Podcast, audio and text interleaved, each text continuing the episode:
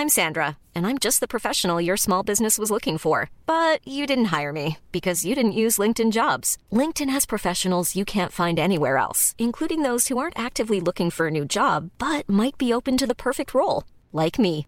In a given month, over 70% of LinkedIn users don't visit other leading job sites. So if you're not looking on LinkedIn, you'll miss out on great candidates like Sandra. Start hiring professionals like a professional. Post your free job on linkedin.com/people today.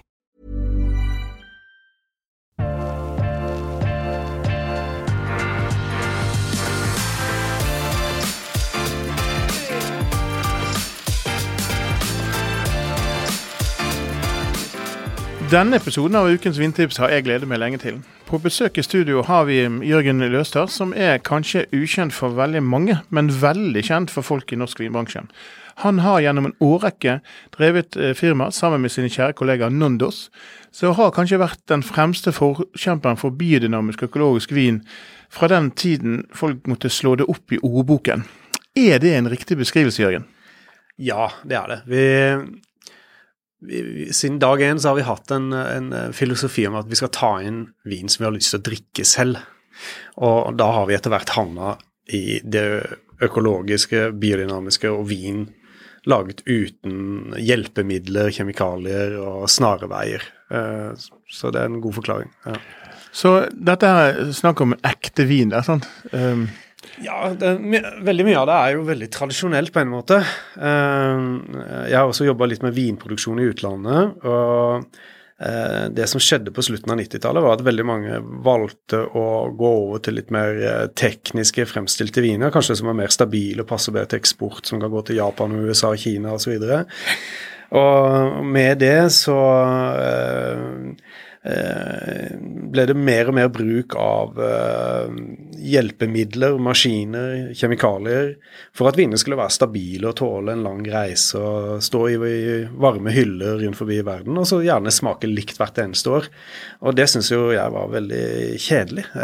Så det vi da begynte å søke etter, var liksom den mer tradisjonelle vinen. Og, og eh, det finnes det jo også. Vi har flere produsenter som har jobba på samme måte de siste 40 årene. Men så er det den yngre generasjonen som ikke ønsker å lage konvensjonell vin, som, som eh, kanskje for noen lager litt mer sånn ekstreme viner eh, som er litt annerledes og skiller seg litt ut, rett og slett. Eh. For, for det er også ukens vintips har jeg plukket frem to uh, penatviner som er på en måte en trend, men samtidig så er det en historisk vinstil som på en måte kommer igjen. Og den faller jo liksom midt i det kjerneområdet som du da begynte i. Men når dere startet opp Nondos, var det mulig å lansere en petnat til det norske markedet da?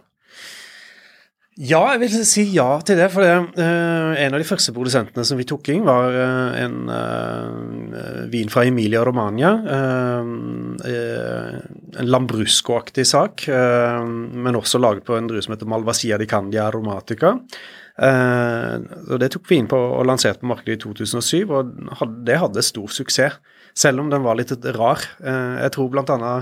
Per Merling i sin uh, bok skrev at han uh, syntes den så ut som morraurin, og, og, var ikke spesielt happy med den vinen, men det er helt greit. så det er mulig å drikke morraurin? ja, den, den Så det fungerte den gangen, men vi merker jo i dag at det er veldig, veldig mange søker den type vin, for det det er en uhøy, uhøytidelig vinstil. Uh, uh, det, er, det, er, en vin man kan åpne når som helst, på en mandag, på en tirsdag. Man trenger ikke å feire noen ting. den har gjerne ikke så høy syre. Kanskje den har bare fem til seks gram per liter med syre. den har ikke veldig mye bobler, den har bare kanskje to tredjedeler av hva en champagne eller en cava har. Og eh, den er lett å drikke, uhøytidelig. Det er veldig mange av disse, disse petnattene som ikke er spesielt komplekse, syns jeg. De er fruktige, friske og vasker munnen din, og eh, de har lav alkohol, ikke minst. Mm. Som jeg, jeg, mener også er en viktig ting i dag med, med, med klimaendringer og veldig mye vin som dessverre får svært høy alkohol. Men Jørgen, eh, i dine øyne, i hvilken kvalitetsgang har eh, Petnat hatt i, i, i, Norge eller i Italia eller i verden?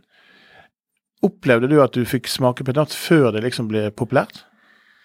I Emilia Romania, ja, så, så, så var det en, en, en, del produsenter som, som, holdt på tradisjonen og lagde disse vinene. Men i dag så, så, gjør nesten alle det. De lager kanskje til personlig bruk, eller eh, så tar de litt videre og lager en del mer flasker av det. Altså, det er ganske lett å lage. Eh, eh, men det er ikke alle som klarer å lage det, lage det like bra, selvfølgelig. Eh, og veldig mye petnatter er kanskje Eh, ja, hva skal jeg si, veldig fruktige og ikke, har ikke så mye jordsmonnspreg. Men så er det også de som, som virkelig er laget på f.eks. Chenet-blad på gamle vinstokker og viser flotte mineraliteter og lukter nesten østers uh, og er helt fantastiske. Selv om hovedvekten er nok fruktig lette lavalkoholviner. Mm. For Vinene er jo så matvennlige at du nesten blir skremt. at du Trenger du noe annet enn du riktig treffer. Og jeg opplever jo det at når la oss si du tar en Labrisco kontra en pinat av god kvalitet, som ja. er da ren og klar, eh, og du får en, får en viss form for bitterhetstoner igjen, enten gjennom greipfrukt eller gjennom, eh, gjennom, gjennom ekstraksjon, så begynner du å snakke fort om at viner på en måte må forklares mye. Altså for å forstå smaken. For det, mm. det er jo ikke en kommersiell, lettdrikkelig vin. hvis du det er ikke det. Så det er litt vin for viderekommende? Eh, Eller? Petnat eller Lambrusco? Nei, petnat. petnat. Ja. Nei, jeg vil ikke si at det er for viderekommende, for det, det, finnes i alle typer. Uh, vi har også i alle typer, liksom alt fra uh, noe som uh, ser ganske klart ut, ser ikke ut som morgenurin, men og har ikke veldig mye bunnfall, til, til viner som, som, har en god del bunnfall og er ganske uklare. Um, uh, så er det viner som, som, som, lever litt sitt eget liv, i og med at du har en naturlig avgangsgjæring på flaske. Eller det er ikke en avgangsgjæring engang hvis det er en petnat. Da starter du på alkoholgjæringen, og så avslutter du den på flaske sånn at det dannes karbondioksid. Uh, og da, da, er det, det er store variabler. Men uh, jeg syns mange petnatter er ganske lette å forstå, rett og slett. Så er det kanskje noen røde petnatter med høy tannin og sånne ting som kan være litt mer krevende å, å forstå, og kanskje kreve oss en, eh, en, eh, noe god mat ved siden av, rett og slett, for at uh, man skal klare å få det i seg. Mm. Men som lytterne kanskje hører her nå, så er det en mann med litt erfaring fra å lage vin. Um, og det som mange gjerne ikke vet, det er at du Jørgen, du har, du har både eier vinmarker og drevet og laget vin i, i hvor mange år nå? Vel, siden 2009 var første årgangen. Ja. ja. Så, så du er en dreven mann når det gjelder å få det ut. Men, men det har vel kanskje vært noen nedturer eh, ja, på veien? Ja, det har vært uh, opp og ned. og Nei, eh, det, var vanlig altså Først så jobbet jeg med vinproduksjon uh, før den tid, da, for, for, nå 23 år siden i Piemonte. I et par år var så heldig å få uh, på en måte gå i lære i en kjeller i Barbaresco. Og, men det var først i 2009 at jeg hadde en mulighet da, i sammen med Nondos å gjøre et prosjekt ut av det og lage vin i, i, Piemonte. Og da gikk vi inn og, og, leide en vinmark. Vi hadde ikke råd til å kjøpe noen vinmark. og lagde en ganske spesiell vin der fra en vinmark i San Rocco Seno Delvi Barbaresco. Uh, og det var Felice, eller? Felice. Felice, ja. Felice. Felice ja. Uh, den vinen Vi ga navnet til han som planta vinmarken i 1944, som heter Felice Grasso. Uh, og opprinnelig så, så, så, ble jeg kjent med den vinmarken når jeg jobbet hos produsenten i Barbaresco i 99-2001. Uh, og det var noe helt spesielt med den vinmarken. Lys og lett, veldig elegant. Skilte seg veldig ut fra andre Nebbiolo som var i området. Uh, og tanken var å uh, lage en tradisjonell vin, men litt mer sånn burgundsk tankegang, hvor vinen tappes forholdsvis tidlig på flaske. Ikke, ikke to og tre år i, i store fat, men heller tappe vinen etter sommeren året etterpå. Uh, og første årgang og andre årgang ble jeg ganske dårlig, uh, for da lånte vi en, uh, en ikke godkjent vinkjeller av en gammel snekker, og det lukta litt sånn forskjellige ting i den kjelleren hans, men i 2011 da flytta vi over i en ren og godkjent kjeller, og det ga et veldig godt resultat. Så det har, det har, aldri vært noe stor produksjon, det har vært veldig få flasker. Det har vært mellom 1500 og 2000. Men når vi lanserte 2011-årgangen i Norge og i Italia, så, så, valgte Italias største avis å trekke den frem som en av Italias beste rødviner. Og, jeg, og da var du på din tredje årgang? Da var vi tredje årgang, og da fikk vi diplom av Matteo Renzi og sånne ting. Og så skjedde det samme året etterpå. Mm. Men etter det så har vi grunnen holdt det litt sånn stille. Vi har ikke snakka så mye om det, for det blei en del sånn litt sånn sjalusi nesten i, hos andre vinprodusenter som, som, lever av dette. Dette var jo bare vår hobby. Vi hadde det kjempegøy. Uh, inviterte masse venner på vinhøst og, og, uh, og gjorde akkurat det vi hadde lyst til å se. Så for de lytterne som, som har lyst til å lage sin egen vin, hva er det de første de må tenke på da, Jørgen? Er det litt sånn er det, er det, bedre å gå og kjøpe på polet, eller er det virkelig lærdom å forstå kvalitet i vin? For det er, jo, det er, jo, fullt mulig å gjøre det. Det er jo ikke noe vanskelig å forstå. Nei, det er, det er å finne gode druer. For hvis du har eh, gode druer, så har du veldig lite problem etterpå. Eh, det er også noe jeg så når jeg jobbet i to år hos eh, denne barbaresco-produsenten. De beste vinmarkene de ga aldri noe problem. Men har du noe som er, kanskje har litt mangel på konsentrasjon, ikke har den gode balansen osv., så, videre, så har du et problembarn med en gang, og du må kanskje hjelpe til på en måte etterpå for at det produktet faktisk skal bli drikkende. Så en god vinmark, eh, og så tenke enkelt. altså tenke at man kanskje kan heller leie plass hos en annen person i en, en annen vinkjeller, istedenfor å gjøre hele den store investeringen utfordringen med å bygge vinkjeller og, og For man, man får jo dels hjelp også, ikke man, Hvis man begynner å sette i gang og kjøpe druer og vil lage sin egen vin, så kan man få hjelp hvis man Jo, jo, man kan helt klart bruke konsulenter og alt mulig sånne ting. Mm. Uh, Italia er jo et land for konsulenter, så um, men uh, det er selvfølgelig gøy å gjøre det selv, da. Mm. Så, ja, ja. Men vi skal ta oss en liten svipptur innom disse to pinettene og høre litt hvordan de skal smake. Men uh, først skal vi innom vår kjære annonsør. Så må vi også bare raskt innom uh, vår uh, favorittsponsor. Vårt uh, favoritt-vinskapmerke, Temptec. vår fantastiske sponsor av denne podkasten. hvis du er på jakt etter vinskap, og hvis du hører på denne podkasten, så, så, bør du nesten være på jakt etter et vinskap. da bør du lete etter Temptec. De har en serie som heter Prestige-serien. Det er deres, en av deres toppserier. Temptec eh, sin Prestige-serie kommer i forskjellige størrelser, de kan bygges inn i kjøkkenet, de kan settes frittstående, så uansett hvor du tenker å ha vinskap, så passer Prestige-serien inn. Uh, de ser lekre ut, de, de, de er laget høy kvalitet, de har tre hyller. Uh, LED-belysning, du kan justere temperatur, lys, luftfuktighet. Du, det er alt du ønsker i et uh, ordentlig vinskap. Det har denne serien. Uh, du, du, går for uh, toppen her. Um, og som vi har nevnt tidligere, en liten kul del av disse vinskapene i Prestige Center Temtec er at hvis du har noen vinflasker du har lyst til å vise litt ekstra fram, så har de det de kaller for sånn label view. Det er litt teit, men det er også litt kult. Jeg må si det. du vil minnes på hva du har liggende i vente som du kan glede deg til i fremtiden. Da har det sånn at du kan legge noen av vinflaskene sånn at du ser etiketten litt mer. Det er ikke bare et kjedelig tomt skap med, med anonyme, anonyme flasker. Um, Temptec sin Prestige-serie. Supre vinskap. Hvis du er på jakt etter vinskap, så, så, sjekk de ut. De selges bare hos uh, Power. Så igjen, Temptec, tusen takk for at dere sponser denne podkasten. Og hvis du er på jakt etter et, eh, et vinskap, sjekk ut Temptec. Og eh, Vinskap er jo noe du uh, bruker til dagen, Jørgen? Det gjør jeg. Har du Jeg eh, vet jo at du bor også i Italia i stor del av året. Du, kommer du noen gang helt tilbake til Norge? Kanskje. Jeg vet ikke. Nei. Jeg har pendla Palermo-Oslo nå i 16-17 år, og det fungerer greit. Så vi får se. Hvis det blir altfor varmt der nede, så kanskje vi rømmer. Mm. Du, vi har to, uh, to, glass foran oss, uh, og uh, de har jeg tatt frem av to årsaker. Det ene er det at de representerer hver sin stil, i, jeg føler det. Og så er det ofte de jeg ofte anbefaler når folk skal liksom go to. Prøv disse to her. og de første vinene som vi skal ha i glasset, er en vin um, som har en helt legendarisk design, så Pure the Naked, som er sånn ren og enkel. Men Eh, det er, en, det er en relativt uklar vin. Eh, den er jo helt tydelig gjærpreget, relativt nytappet eh, vin.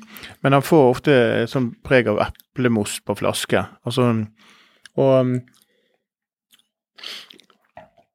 For meg så har han de egenskapene som gjør når jeg sitter ute på terrassen med det iskaldt i glasset, holder både glasset og, og vin kaldt, så får jeg den assosiasjonen til en sånn greipfrukttone som sammen med mat, skinke og sånn, gjør det der innafor. Sånn, det er godt. Eh, Produsenten eh, har gjort stor suksess i Norge, tror jeg på grunn av mye pga. designet, men også det at det, det er helt klare flasker. Men, eh, men det var den vinen som gjorde at ah, litt lengre ut i løpet på flasken, så roer han seg litt ned i syrligheten sin, og så blir han litt mer sånn helhetlig fruktig. Så jeg mm. syns jo alltid denne vinen her er litt bedre etter et par måneder etter den har kommet, og den er tydeligvis kommet eh, nytt. Um, hva syns du? Hva var det en eh, vin du Vet ikke om du kjenner har, til den, Jeg har smakt noe tidligere. Mm. Jeg kan ikke se årgang her, men jeg går ut fra det er ganske ungt. Eh, boblene er ganske store. Ganske mye kullsyre til petnatt å være. Mm. Eh, den er tydelig med avgangsjern på flaske. Den har litt fint bunnfall. Det er en sånn ting man aldri må være redd for, det er bare en kvalitet. Mm. Eh, før så brukte vi å si at, eh, at en sånn vin den er betryggende uklar. For Hvis en vin er helt klar og ser ut som vann, så er det et eller annet galt. Der lærte vi nytt ord. Nytt ord betryggende uklar. Det er, ja. Eh, nei, jeg syns den er god. Den har Ja. middels syre, god friskhet. Uh, den vasker godt i munnen. Den har et lite bitt, eh, sånn som du sier, med litt sånn grapefrukttone. Den har bitte grann tannin, eh, vil jeg si. Uh, bitte, bitte grann. Ehm, Men det er- sitter, fint i munnen. Ja. Men det er et eksempel på en vin som er helt, helt, helt utenfor det vanlige, men som selger bra i Norge, som har sine tilhengere, og stadig vekk ser jeg i sosiale medier sånn som, som blir trukket frem. Mm. Uh, men neste vin er jo en uh, pinat uh, fra din portefølje, Ja. uh, og eh, det er en um, en vin som jeg eh, har fulgt noen år, og jeg husker de første smakstortene jeg fikk av denne her, Jørgen. De tenkte jeg herregud, hva er dette her for noe? og uh, rent på nese så så har jeg sånn renere, klarere frukttone. Her ser du en mer utviklet, mer, hva skal jeg si, en mer presis frukt. da. Ja. Um, og hva er som hovedforskjellen mellom disse to, hvis du ser sånn rett på sak her nå? Ehm, det er kanskje litt forskjellig vinifikasjonsteknikk. Jeg vil tippe at ehm, at, uh, at den første her er liksom en hel tank som går i flaska, og ferdig med det, på en måte. Mens uh, her så, så driver produsenten og suger fra toppen av tanken, sånn at du får minst mulig liksom, bunnfall med deg videre inn, i, inn på flaske. Uh, også litt sånn jobb med å gjøre mosten mest mulig rein, så da man kjøler ned tanken før alkoholgjæringen, som er med å gjøre at vinen blir ganske klar i fargen. Um, uh, Men boble her er jo på en, også mer presis. Altså, de er sånn eh, Det heter jo eh, litt sånn lett perle. Ja, den den- den er, den er er lett perle. Den, er- den er ikke så veldig søt når den går starter avgangs, eller starter gjæring i flaske. Uh, så trykket her er ganske lavt. Det er kanskje 2,4 bar eller noe. Mm. Uh, dette er en vin med 11% alkohol, som er én grad lavere enn den. Mm. Uh, og den er helt tørr. Totalt tørr. Altså petnatter og sånne, sånne naturlige gjæra viner blir jo de tørreste vinene som finnes på Mm. markedet. Um, så er det andre druesorter. Eh, Ja, det kjenner du. jo her, har ja. Nei, ja. Du, kjenner helt andre, andre aromavekslinger. Ja. Men for meg, så, når vi snakket om hva, hva tema vi skal snakke om, så sa jeg at du, vi skal ta med meg noen gode petatviner. Ja. Og jeg hadde jo et utvalg av, av petatter kommet til markedet, men jeg så også at det her er to som selger bra, og så lett tilgjengelig. Men det viser også den store forskjellen at er ikke bare penat. Det, liksom, det kan være eh, både det pene, enkle, og du kan se ut som eplemos på flaske. ja. Eh, men hvor tror du den, denne verden der går videre nå, da, Jørgen? Når, når folk har fått sansen for, sånn fra starten for dere hadde Nondos. Eh, og jeg husker jo godt også at, at biodynamisk økologisk vin har jo hatt sine bølger eh, der man har møtt litt motstander. sant? Ja, ja. Men i dag er jo det så trendy som det kan være, og vært det i mange år. Men hvor tror du verden går videre der med, med hensyn til at Får vi mer og mer økologiske vinmarker? Får vi mer og mer biodynamiske? Går Italia på vei til å skifte totalt, eller? Ja, altså hvis man uh, går inn og ser på eh, økologisk sertifiserte vinmarker i Europa, bare de siste liksom, tre årene så er det en eksplosjon. Altså det er stadig flere som velger å legge om til økologisk landbruk og til biodynamisk landbruk. Uh, og også de store vinhusene gjør det i dag. Noen gjør det fordi at de mener det er best for eh, klimaet og best for eh, smaken osv., og, så og andre gjør det kanskje pga. marketing. Um, Så, så, jeg tror helt klart vi kommer til å se mye, mye mer av det uh, på sikt. Um, um, og fremtiden i forhold til disse vinene som du spør om, så tror jeg at vi vil se mer og mer denne type vin, og i samme ja, kategori, da, kaller for mm. det, da, altså viner med veldig lite eller ingen tilsetningsstoffer. Eh, jeg vet ikke om lytterne vet det, men en vanlig konvensjonell vin har kanskje noe mellom 40 og 60 tilsetningsstoffer, mens disse to vinene som er her på bordet, har eventuelt bitte, bitte grann svovel. Mm. Um, men disse tilsetningsstoffene, Jørgen, um, det er jo ikke noe ulovlig de putter i. Nei, nei. Det er bare at, men, men Gi meg eksempel på et tilsetningsstoff som du, du mener de som har kommet som ikke hører helt hjemme der.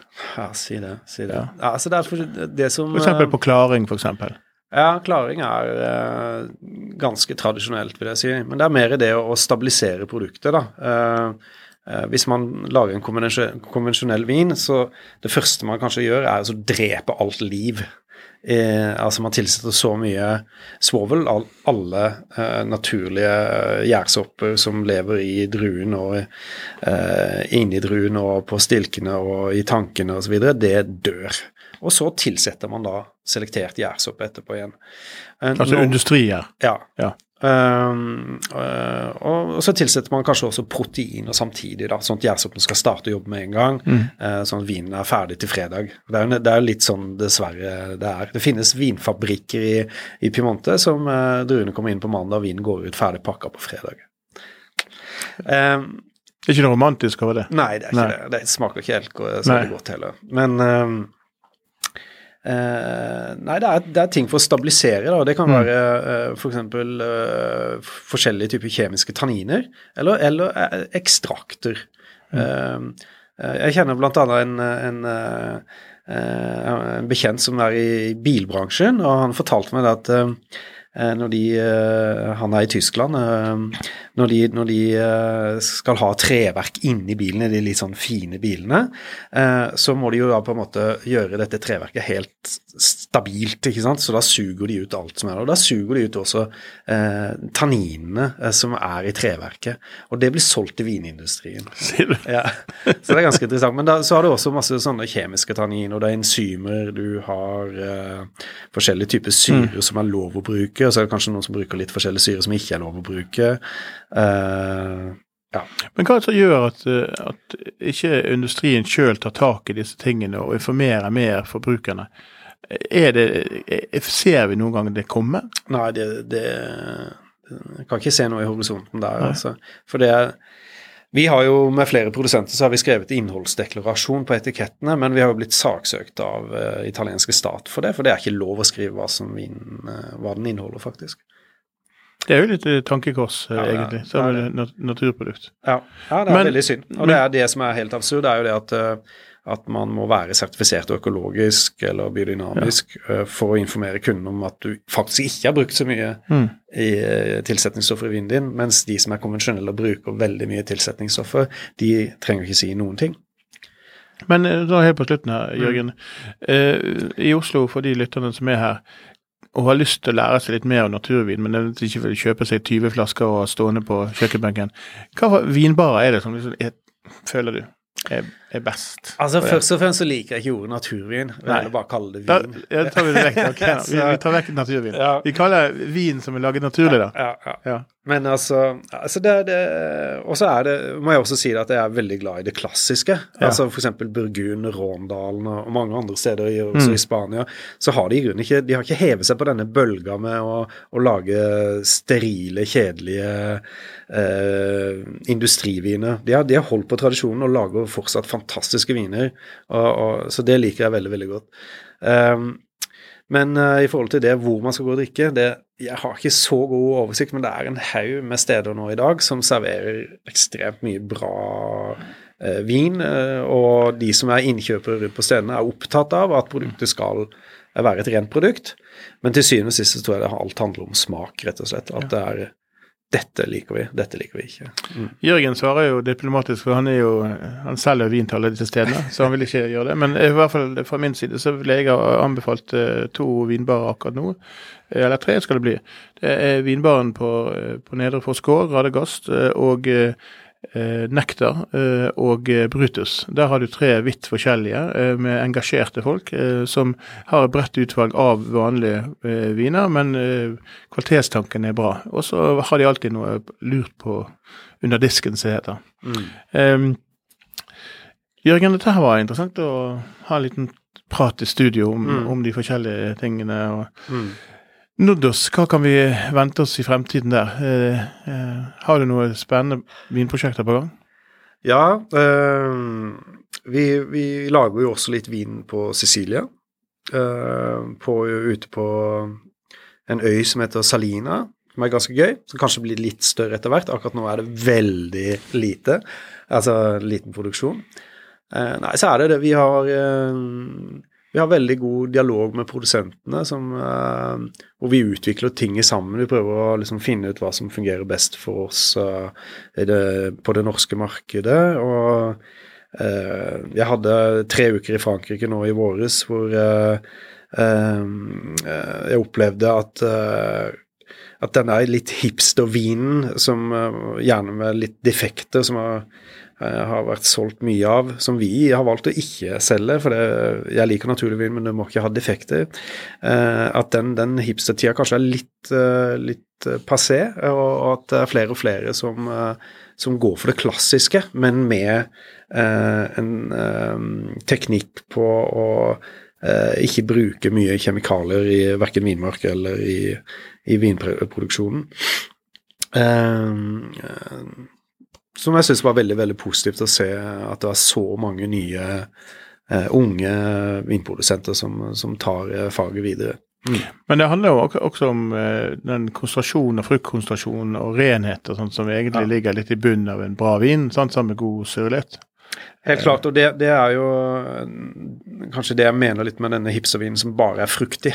Mm. Det, er, altså, det er hyggelig med en fruktig vin, men ikke så ofte. Eh, når, jeg drikker en vin, så må jeg ha litt motstand. og Vinen må være litt slem, nesten, hvis du skjønner meg, med litt høy syre, masse tannin. Eh, det må være litt krevende, den må inneholde noe mer. Eh, hvis det er bare frukt, så, blir det veldig kjedelig. Og det er der jeg ser at veldig mange produsenter har mer og mer fokus på akkurat dette å dele inn jordsmonnet, dele inn vinmarkene for, for, den yngre generasjonen. Mm.